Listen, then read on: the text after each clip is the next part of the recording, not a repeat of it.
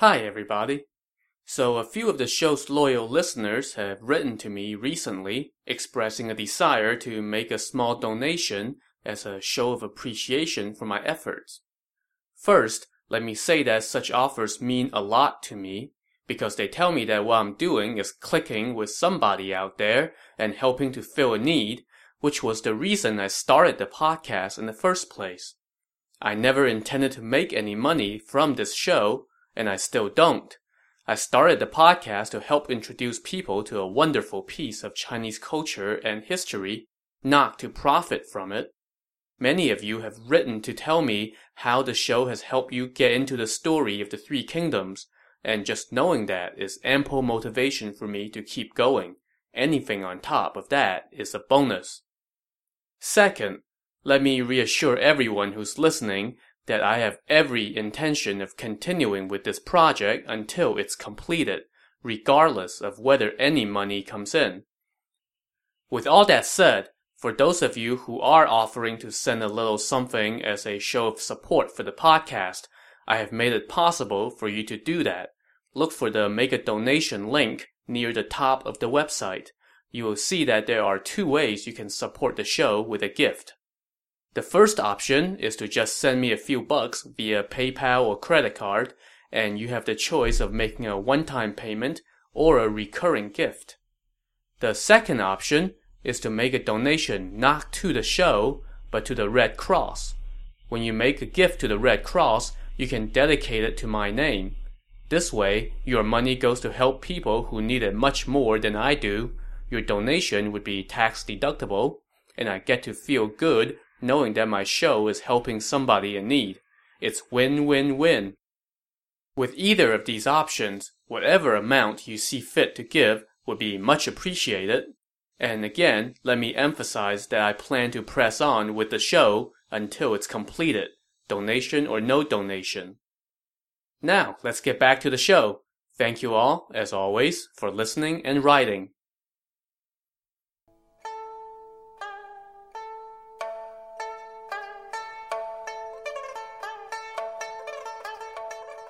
Welcome to the Romance of the Three Kingdoms podcast. This is episode 46.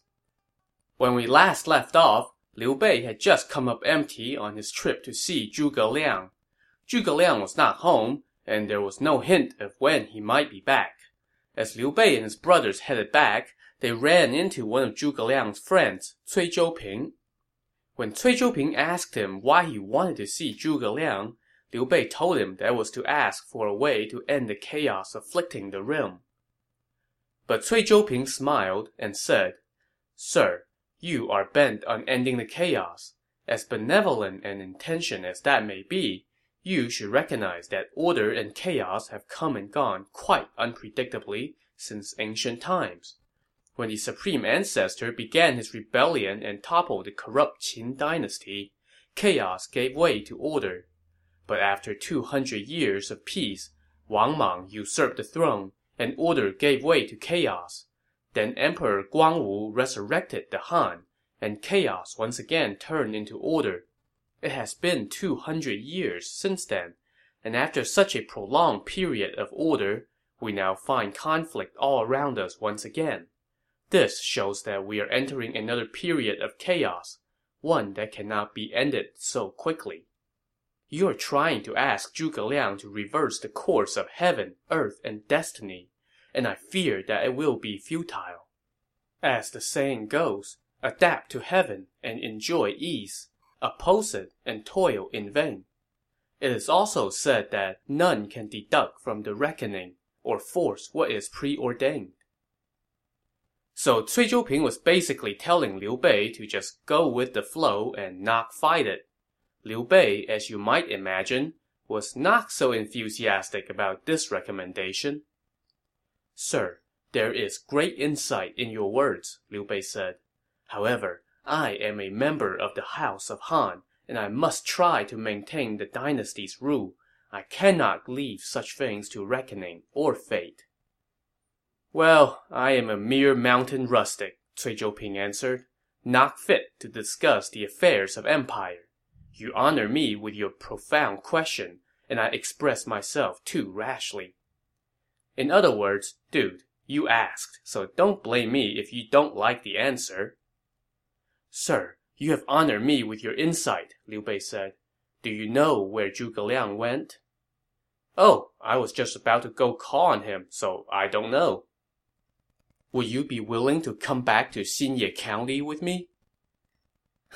I am uncultured and too fond of leisure, Cui Zhouping answered. I have long given up any desire for fame or success. But we might meet again someday. With that, Cui Zhouping made a deep bow and went on his way. We did not see Zhuge Liang, but we ran into that lazy bookworm, Zhang Fei said. He wasted so much of our time on idle chit-chat. That is how recluses express themselves, Liu Bei told him, and the three brothers rode back to Xinye. A few days passed, and Liu Bei sent someone to see if Zhuge Liang had returned, and they reported back that yes, he had. So Liu Bei immediately ordered his men to prepare the horses. Zhang Fei, however, was a little put out. This guy is just a country bumpkin, he said to Liu Bei. Surely he is not deserving of a personal visit from you, brother. Just send someone to summon him here. This remark earned Zhang Fei an admonishment from Liu Bei. Have you not heard of the saying by the sage Mencius that trying to meet a worthy man in the wrong way is as bad as closing the door on an invited guest? Zhuge Liang is one of the great talents in this world. How can I just summon him? So, once again, the three brothers set out for Longzhong to call on Zhuge Liang. It was the middle of winter. The air was cold, and the sky was covered with gray, somber clouds. After they had traveled for a few miles, they turned into a cutting northern wind, and a heavy snow began to fall, making the mountains gleam like arrowheads of white jade and giving the woods a silvery sheen. It is bitterly cold, too cold even for battle, Zhang Fei said. Yet we are traveling all this way to see some useless bumpkin. Why don't we go back to Xinye and get out of this snowstorm? I want to show Zhuge Liang my determination and sincerity, Liu Bei said. If you are afraid of the cold, then you can go back by yourself. I am not afraid of death, so what's a little cold? I just don't want you to do all this for nothing. That's enough. Let's keep going. So they pressed on through the snow. As they neared Zhuge Liang's thatched lodge, they suddenly heard the sound of a couple of men singing from a wine shop on the roadside. The songs are kind of long and filled with historical and cultural references that would take way too long to get into here, so I will not recite them. Instead, I will link to this passage online in the website post for this episode, so go read them there. In summary, though, the verses sang of great ambitions and waiting for the opportunity to realize them. When they were done singing, the two men clapped and laughed out loud. Hearing the subject matter and air of their songs, Liu Bei thought, Sleeping Dragon must be in there. So he dismounted and entered the wine shop. Inside, he saw two men seated across from each other at a table. One had a light complexion and a long beard, while the other had a fresh, ageless look. Sirs, which one of you is Master Sleeping Dragon? Liu Bei asked as he greeted them. Who are you, sir, and what business do you have with Sleeping Dragon? The man with the long beard asked. I am Liu Bei, and I would like to consult you about how to save the world and bring peace back to the people, Liu Bei answered, thinking that this was Zhuge Liang, referring to himself in the third person. Oh, we are not Sleeping Dragon. We are his friends, the long-bearded man said. I am Shi Guangyuan, and this is Meng Gongwei. So once again, no dice for Liu Bei.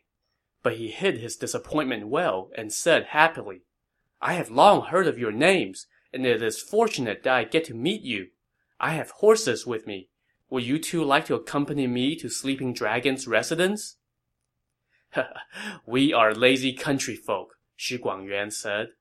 We know nothing of the affairs of state, so you need not waste your time with us. Please go seek Sleeping Dragon yourself. So once again, Liu Bei gets the cold shoulder from Zhuge Liang's friends, who were apparently just too cool to hang out with the imperial uncle. He bid the two goodbye and resumed his journey. When they arrived at Zhuge Liang's home, he knocked on the door.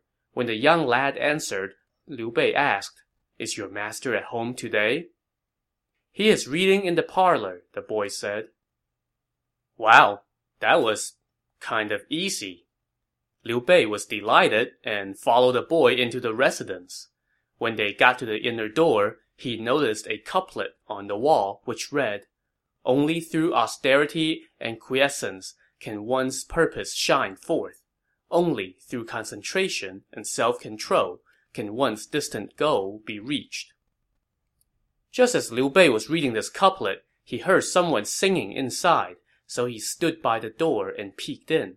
In the parlor of the thatched hut, he saw a young man sitting by a stove with his hands around his knees. The young man chanted these lines. "The phoenix winging on the air will choose no tree except the Wu. The scholar keeping to his lair will have no lord except the true. Oh, let me till these fertile fields by this sweet home that I call mine. In books and song I place my dreams and wait the time the fates assign." Well, this sure sounds like someone who dubs himself Sleeping Dragon. So when the young man was done with his song, Liu Bei stepped into the room and bowed. "I, Liu Bei, have long held you in admiration," he said, "but I have not had the opportunity to meet you. Recently, thanks to Xu Shu's recommendation, I came to pay my respects, but you were not home. Today, I have come in spite of the wind and snow, and now have the great fortune to catch a glimpse of your learned countenance." The young man quickly bowed in return and said, "General, are you Liu Bei? Here to see my brother?" "Wait, what? Are you not Sleeping Dragon either?" Liu Bei asked with surprise. "I am Sleeping Dragon's younger brother, Zhuge Jun," the young man replied. "We are three brothers. The eldest, Zhuge Jin, is currently in the service of Sun Quan in the Southlands. Zhuge Liang is the second brother." "Is Sleeping Dragon at home?" "Yesterday, his friend Cui Zhouping came by and took him out sightseeing." "Where did they go?" "They might be gliding across rivers and lakes on a small boat, or visiting monks and Taoists in the mountains, or going to meet friends in country villages, or strumming their lutes and playing chess in some cavern. My brother's whereabouts are hard to guess." Well, Liu Bei was probably a little annoyed with Cui Zhouping right now. First he tries to talk Liu Bei into giving up his grand ambition altogether, and now he's dragged Zhuge Liang off to God knows where, just as Liu Bei was coming to visit. But what are you gonna do? "I can't believe how rotten my fate is," Liu Bei said. "That's twice now that I have missed meeting this great talent." Zhuge Jun asked Liu Bei to sit for a bit while he served tea, but Zhang Fei, already grumpy, was in no mood to linger. "Since that scholar is not in, let's go home, brother," he said. "Since we have come all this way, how can we leave without a brief word?" Liu Bei told him. He then asked Zhuge Jun, "I have heard that your esteemed brother is renowned for his mastery of military arts. They say he applies himself to the subject daily. Can you tell me more?" "I know nothing of that," Zhuge Jun said. "What's the point of asking him?" Zhang Fei said. "Brother, the storm is picking up. Let's go home." Liu Bei told Zhang Fei to shush, but then Zhuge Jun said, "Since my brother is not home, I dare not keep you long. He will come return your visit another day." "Oh, I dare not trouble your brother to make the trip," Liu Bei said. "I will call again in a few days. May I borrow a brush and paper to leave a letter for your brother to express my sincerity?" Zhuge Jun brought out the brush, ink, and paper. Liu Bei thawed the frozen bristles of the brush with his breath and wrote the following. I, Liu Bei, have long held you in admiration. I have twice come to present myself, only to go away without meeting you, which greatly disappointed me. I am humbly mindful that as a remote kinsman of the imperial house, I have enjoyed prestige and rank far beyond my merits.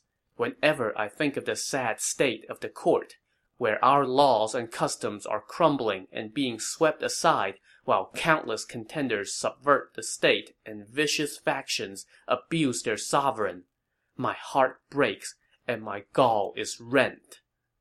Whatever sincerity I may offer to the cause of aiding the house of Han is wasted because I lack strategy.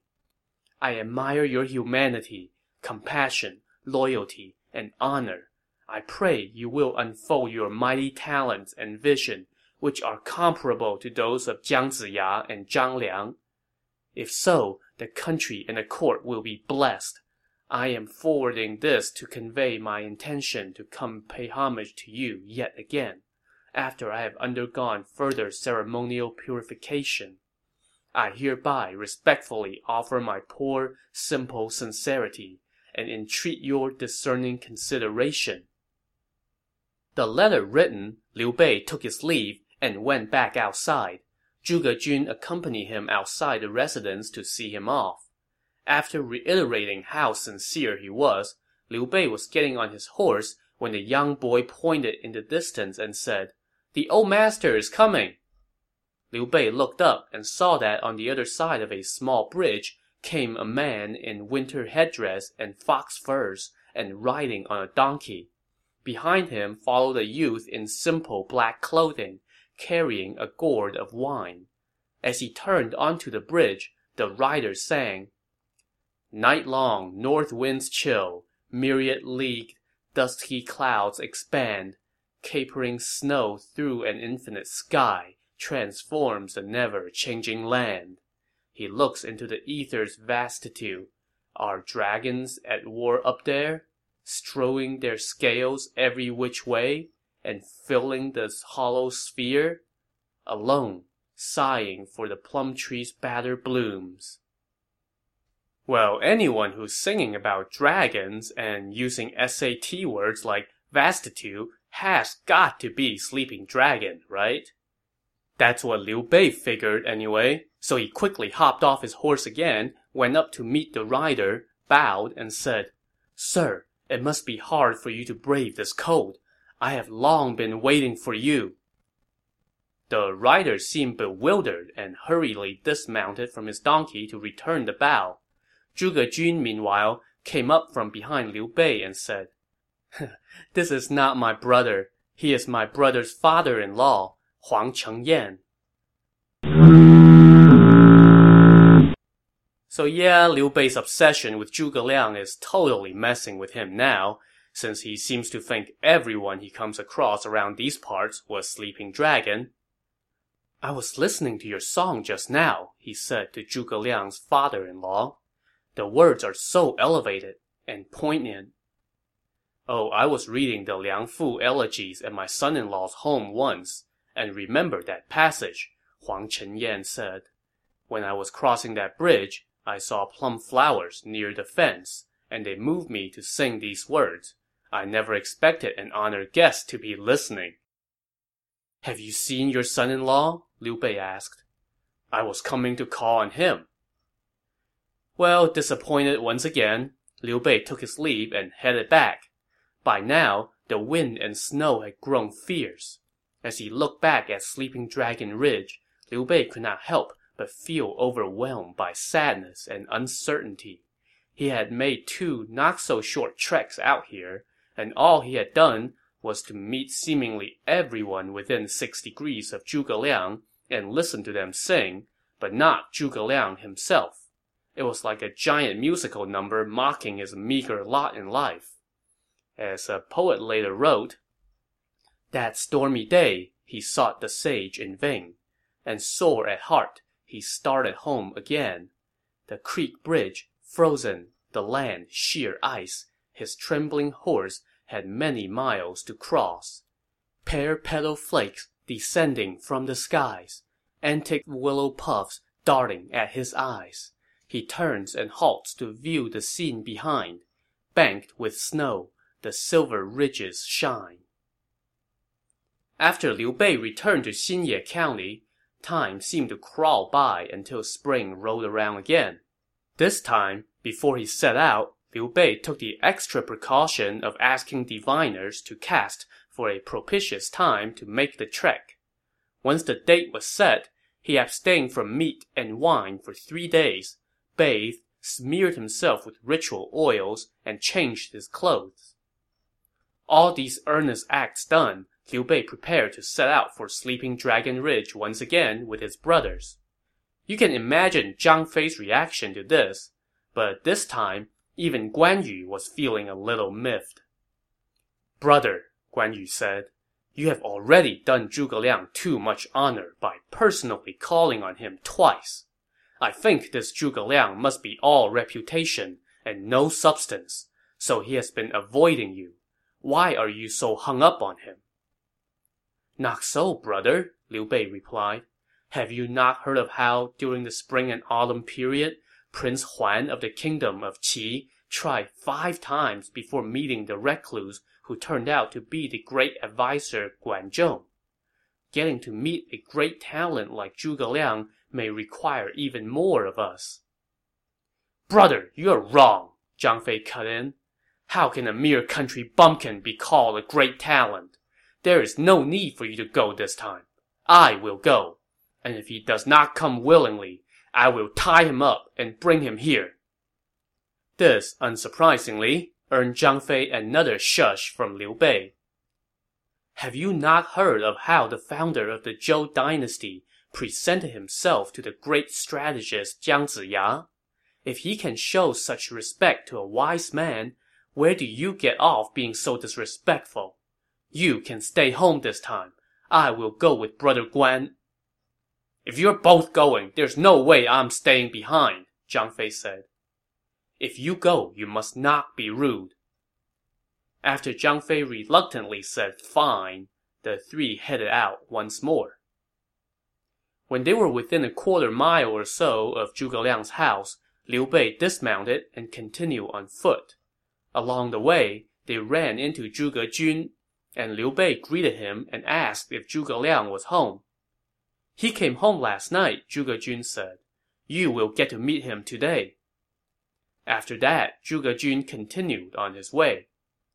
"We will get to meet Master Sleeping Dragon at last," Liu Bei said excitedly. But Zhang Fei was a little less enthusiastic. "That Zhuge Jun is too rude," he said. "He could have accompanied us to his house. Why did he just go off on his own way?" "We each have our own business to tend to.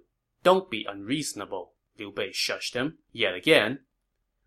When they arrived at the house and knocked, the young lad came to answer again. "Young acolyte," Liu Bei said, "may I trouble you to tell your master that I have come to pay my respects?" A little side note here. In calling the boy an acolyte, Liu Bei is showing tremendous respect for Zhuge Liang, because only attendants to great sages are generally referred to as such. Well, the acolyte/boy answered, "My master is home today, but he is taking a nap in the parlor." "Oh, in that case, hold off on telling him," Liu Bei said. He then told Guan Yu and Zhang Fei to wait by the front gate, while he slowly walked inside. He saw Sleeping Dragon, sleeping on a couch in the parlor, so Liu Bei stood respectfully outside, at the foot of the steps leading into the thatched hut. A good while passed, and Sleeping Dragon was still snoozing. Guan Yu and Zhang Fei were curious what was going on, so they went inside the gate to take a look. When they saw Liu Bei still standing there, Zhang Fei flew into a rage. "That scholar is too arrogant," he said to Guan Yu. "He knows my brother is standing right there at the foot of the steps, yet he still lies in his room, pretending to be asleep. Let me go to the back of the house and start a fire. We'll see if he gets up then." Guan Yu did all he could to restrain his brother, and Liu Bei now shushed them both and shooed them back out to the front gate to wait. When he turned around, he saw Sleeping Dragon turn, but then he simply rolled over and continued to sleep, facing inward. The young attendant wanted to go wake him and tell him that he's got visitors, but Liu Bei stopped him again. 2 more hours passed like this, and finally, Zhuge Liang woke up. As he yawned and stretched, he recited these lines. From this great dream, who would awaken first? All along I have known my part to play, to sleep in springtime, and to ask no more. Though outside, longer, longer grow the days. After he sat up, Zhuge Liang asked his attendant, "Are there any visitors from the outside world?" "Imperial Uncle Liu is here. He has been waiting for a long time," the lad answered. Zhuge Liang immediately stood up. "Why did you not tell me earlier? Let me go change." He then went into the back room. It was a while longer before he came back out, having tidied up his attire. So finally, Liu Bei got to behold the man, the myth, the legend, the sleeping dragon. Zhuge Liang stood about 6 feet tall. His face was like gleaming jade, and he wore a plaited silken band around his head to hold up his hair. He was cloaked in a robe adorned with patterns of cranes, and he had the buoyant air of an immortal. Liu Bei now prostrated on the ground and said, "I, Liu Bei, a distant relative of the House of Han, and a foolish man from Zhuo District, have long heard of your great name. It reverberates in my ears like thunder. I have previously twice come to pay my respects, but did not get to meet you, so I left a letter under my worthless name. I never learned whether it was brought to your discerning attention." "Oh, I am but a simple rustic of Nanyang, negligent and indolent by nature," Zhuge Liang said. "I am indebted to you, General, for the great pains you have taken to come visit me." After the pleasantries were over, the two sat down and the attendant brought them tea. After tea, Zhuge Liang said, "Your concern for the people and the country was abundantly clear in your letter, but I am young and untalented. I fear you may be asking the wrong person." "I doubt that Sima Hui and Xu Shu's praise for you is unfounded," Liu Bei said. "I just pray that you will not think me too lowly and unworthy of your edifying instruction." "Sima Hui and Xu Shu are two of the land's top scholars," Zhuge Liang said, "but I am a mere tiller of the soil. I dare not discuss the affairs of state. Those two gentlemen have recommended me too highly, General.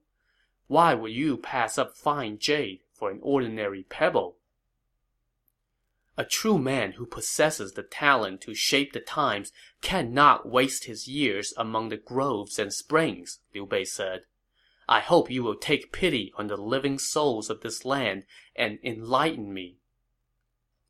"Then I would like to hear your aspirations, General," Zhuge Liang said with a smile. Liu Bei now dismissed everyone else, shifted his mat closer to Zhuge Liang's, and said, "The House of Han teeters on the brink of ruin. Unscrupulous officials have stolen the mandate of rule. Despite my limitations, I have tried to promote the great principle of true allegiance throughout the empire, but my shallow knowledge and inadequate methods have kept me from achieving anything. It would be a blessing if you would relieve my ignorance and keep our cause alive." To this, Zhuge Liang replied, "Ever since Dong Zhuo's sedition, powerful figures have risen up all throughout the land. Cao Cao's strength did not match Yuan Shao's, yet he was able to defeat Yuan Shao. This was not only due to luck, but also due to wise planning. Right now, Cao Cao has a vast army, and he controls the regional lords through his hold on the emperor. You cannot take him on right now.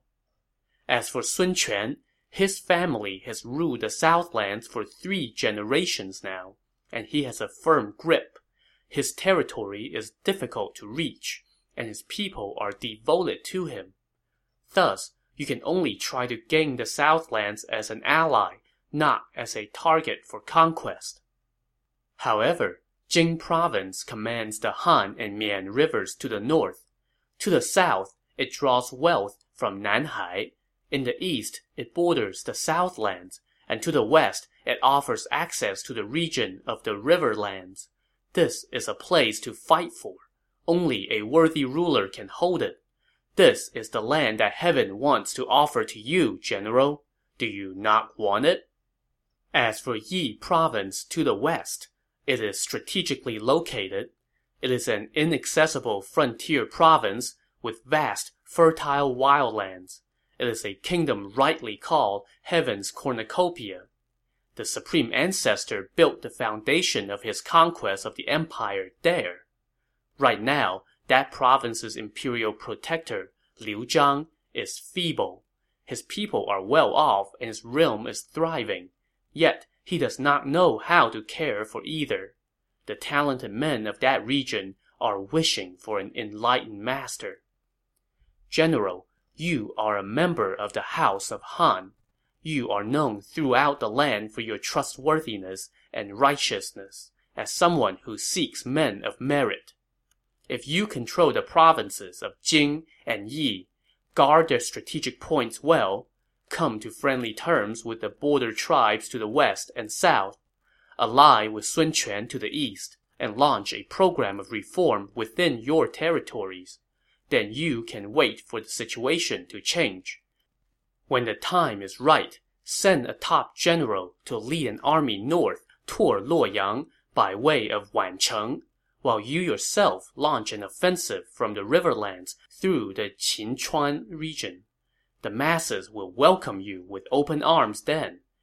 When that comes to fruition, your great endeavor will be complete, and the House of Han will be revitalized. This, General, is the course that I would plot for you. It remains for you to consider it. When he had finished laying out this grand vision, Zhuge Liang asked his attendant to bring out a map and hang it up. He pointed and said to Liu Bei, "This is a map of the 54 counties of the Riverlands. If you want to establish your hegemony, let Cao Cao have the north and the advantage of heavenly circumstances. Let Sun Quan have the south and the advantage of geography. You may have the hearts of the people. Take Jing Province first as your home base, then take the riverlands to make yourself the third leg in a tripod cauldron of power. Then you can set your sights on the northern heartland." Well, that's certainly a hell of a grand vision from Zhuge Liang, but Liu Bei had just a teensy little hang-up about the whole proposal. To see what his problem is, tune in to the next episode of the Romance of the Three Kingdoms podcast. Thanks for listening.